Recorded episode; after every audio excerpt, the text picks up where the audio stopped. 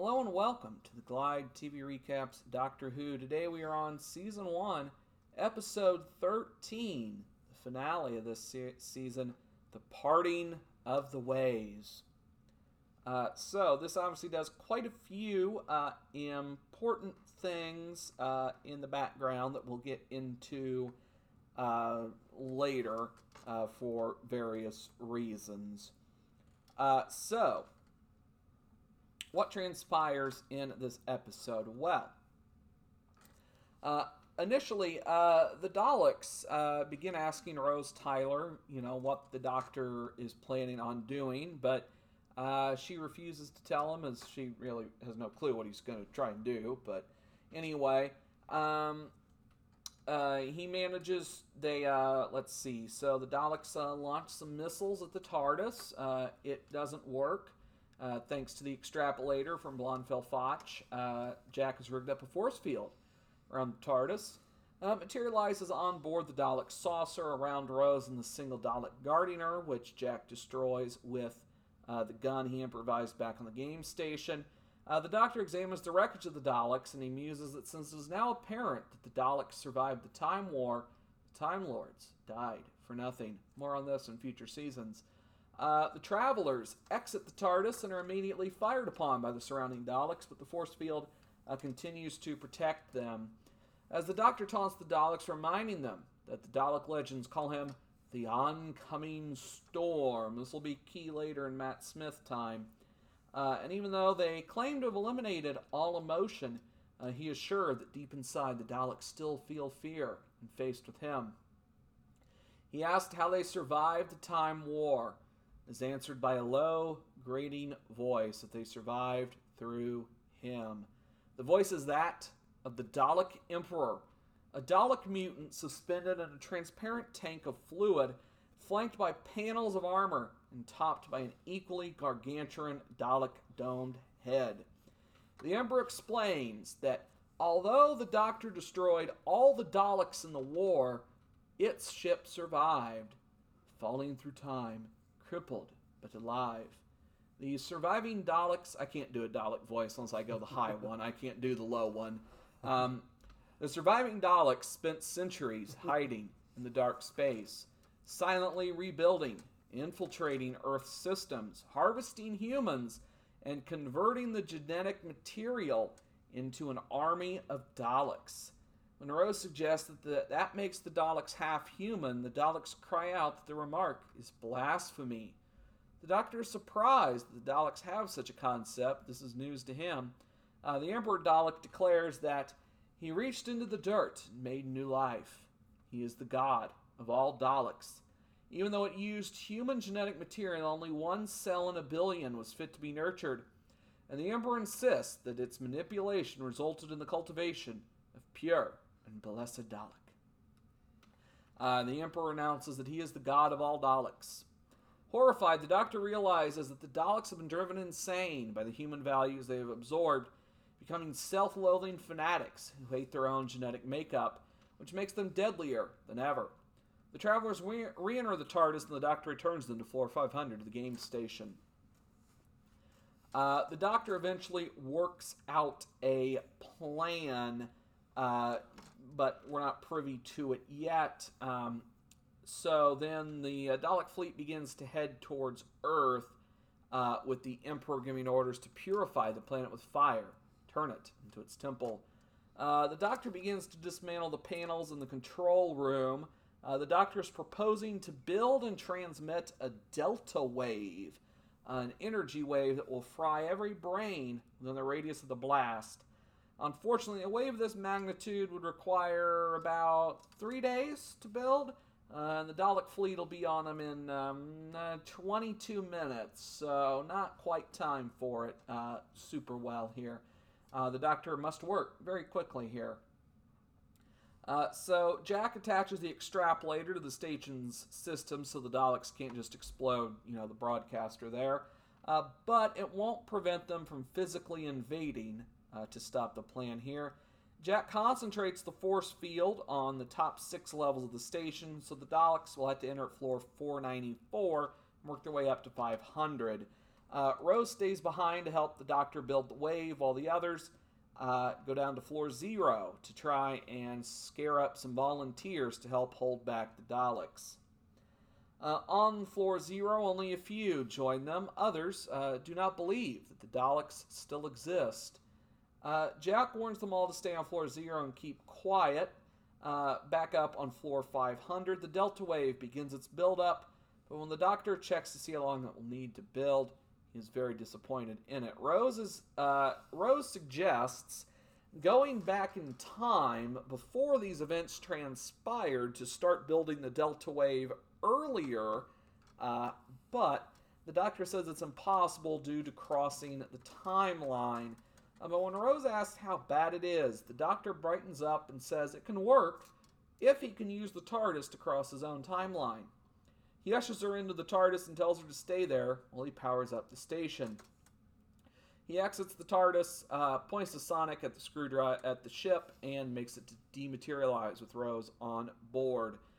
Uh, Rose finds the TARDIS door is locked, and a hologram of the Doctor appears, explaining to Rose that if she is receiving this message, the Doctor is either dead or about to die, with no chance of escape, and is facing a foe that the technology of the TARDIS should not fall into the hands of. Uh, the TARDIS lands Rose uh, at her apartment complex in the 21st century, and despite uh, her jiggling of the controls, she cannot get it to return back to the game station. Uh, Mickey comes running down the street, having heard the distinctive sound of the TARDIS's engines. Uh, Jack contacts floor 500. He finds that the doctor has sent Rose away. Uh, Jack asks if the Delta Wave is ready or will be ready in time. The Dalek Emperor breaks in on the transmission, noting that even if the wave is completed in time, it will not be able to discern between human and Dalek, and will wipe out all Daleks and all humans within its range. The Doctor replies that there are colonies in space and the human race would still survive, but the whole universe is in danger if he lets the Daleks live. Uh, the Doctor questions the Emperor on how it managed to scatter Bad Wolf throughout history, but the Emperor replies that that was not part of his design. Uh, Jack places Linda in an observation deck, which has a heavy door to hold the Daleks out. Uh, from that deck, uh, Linda will monitor the sensors and update the rest of the humans on the Daleks' progress. Uh, the Daleks force the airlock on floor 94 and begin to work their way up. Uh, back in the 21st century, Jackie and Mickey try to persuade Rose to go on with her life. Rose tells them that she cannot because the doctor showed her a better way to live. Uh, they head out to a like bench sitting in the middle of a empty parking lot or something. I couldn't quite figure out what this space was supposed to be. It's just a bench in the middle of a empty concrete square. I couldn't figure out what this was supposed to actually be or what the purpose of this place was. Yeah, I'm not sure what it is. Um, uh, Rose notices the words Bad Wolf scrawled in very high letters on the ground in chalk, and also in the form of graffiti on all the surrounding walls. She figures out that the words are not a warning, but a message, telling her that she can still get back to the doctor somehow. Uh, she runs for the TARDIS, hoping at least to help the Doctor escape, and she tells Mickey that the TARDIS is telepathic. In order to make contact, they need to get inside it to open the console to get to the heart of the TARDIS. However, their first attempt to use uh, a chain attached to Mickey's car is unsuccessful. yes.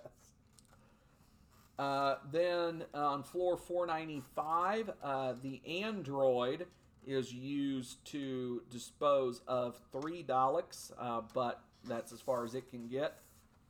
Uh, and then to Linda's horror, instead of flying up to floor 496, Daleks fly down to zero, killing everyone left on that floor. Uh, back in the TARDIS, Jackie give, attempts, uh, attempts to persuade Rose to give up, but Rose tells her that Pete, her father, will not have given up, and she relates uh, the story of Father's Day essentially back to Jackie and telling her that I met my father. I was that random girl you saw holding him while he died, who then just wandered off off down the street. Uh, I was that girl, uh, and Jackie. Uh, it's not clear if Jackie is like, oh yeah, that was you definitely or not. But either way, Jackie leaves the TARDIS uh, for the moment. Uh, back on the game station, uh, the Emperor uh, proudly proclaims that he has created heaven on Earth uh, after bombing Australia mostly. Uh, and then Jack organizes the last stand against the Daleks, uh, concentrating fire on the eye stalks. It works on one Dalek, but the others overwhelm the barricades. Uh, Linda is thrown out of a window into the vacuum of space, killing her, and Jack is killed by the Daleks. Uh, back in the 21st century, all attempts to open the TARDIS have failed to this point. Uh, and then Jackie returns with a heavy duty recovery vehicle loaned from an acquaintance who owes her a favor of some kind. Uh, and eventually they manage to tear the console open. Rose stares into the heart of the TARDIS, and energy from within the console flows into her eyes. The TARDIS doors close of their own accord, shutting Jackie and Mickey out. The TARDIS dematerializes. Uh, then Jack is killed, as I said. Um, so then the Daleks glide into the control room, uh, and the Doctor threatens to activate the Delta Wave. Uh, the Emperor dares him to do so, become like it, to become the great exterminator, uh, to make the choice between coward and killer.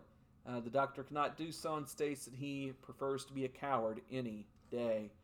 Uh, the Doctor prepares for his death. The TARDIS materializes behind him. The doors open, the light from the TARDIS heart, TARDIS's heart spilling out into the control room. In the middle of it all is Rose, as the bad wolf, glowing brightly. In answer to the doctor, Rose tells him that she looked into the TARDIS and it into her. The doctor tells her that she looked into the time vortex, something no one is supposed to see. Uh, you know, infused with this power, Rose stops and diverts a Dalek blast and explains that she is the bad wolf and proceeds to scatter the name of the game station's owners through all of time and space to lead herself back to this point. She can now see all of time and space, the past, present, and all possible futures. All she wants is the Doctor to be safe and protected from the Daleks. The Emperor declares that she cannot hurt it as it is immortal, but Rose proves the Emperor wrong by waving her hand, killing him all the Daleks, Emperor, fleet, and those on Earth, are destroyed. Rose declares that the Time War is ended. However, the power continues to stream through Rose, and she is unwilling to let go of the power of life and death. A power demonstrated when outside the room and unseen by the Doctor, Captain Jack returns to life. Uh, the Doctor attempts to get her to relinquish what she has been given, but Rose weeps that she cannot cope with the power coursing through her body, and she is in great pain. Uh, the doctor manages to draw the energy into himself, and Rose falls unconscious as the doctor releases the vortex energies back into the TARDIS. Uh, Jack makes it to the control room of the game station, only to see the TARDIS dematerialize without him. Uh, on board, Rose awakens, remembering little of what has transpired. As she tries to figure out what happened, uh, the doctor tells her that he was going to take her to uh, so many places, like the planet of Barcelona, uh, that has dogs without noses, apparently. Um, Rose does not quite understand what the doctor's talking about, as that he was going to take her. Why is this past tense? Why can't he take her? Uh, you know, she doesn't quite understand yet. Uh, the doctor explains that absorbing the energy of the time vortex into himself uh, has damaged him. Every cell in his body is dying as they speak, uh, trying to both ease Rose's worry and explain the process of regeneration to her and to uh, new viewers who didn't know this, you know, is a thing that happens.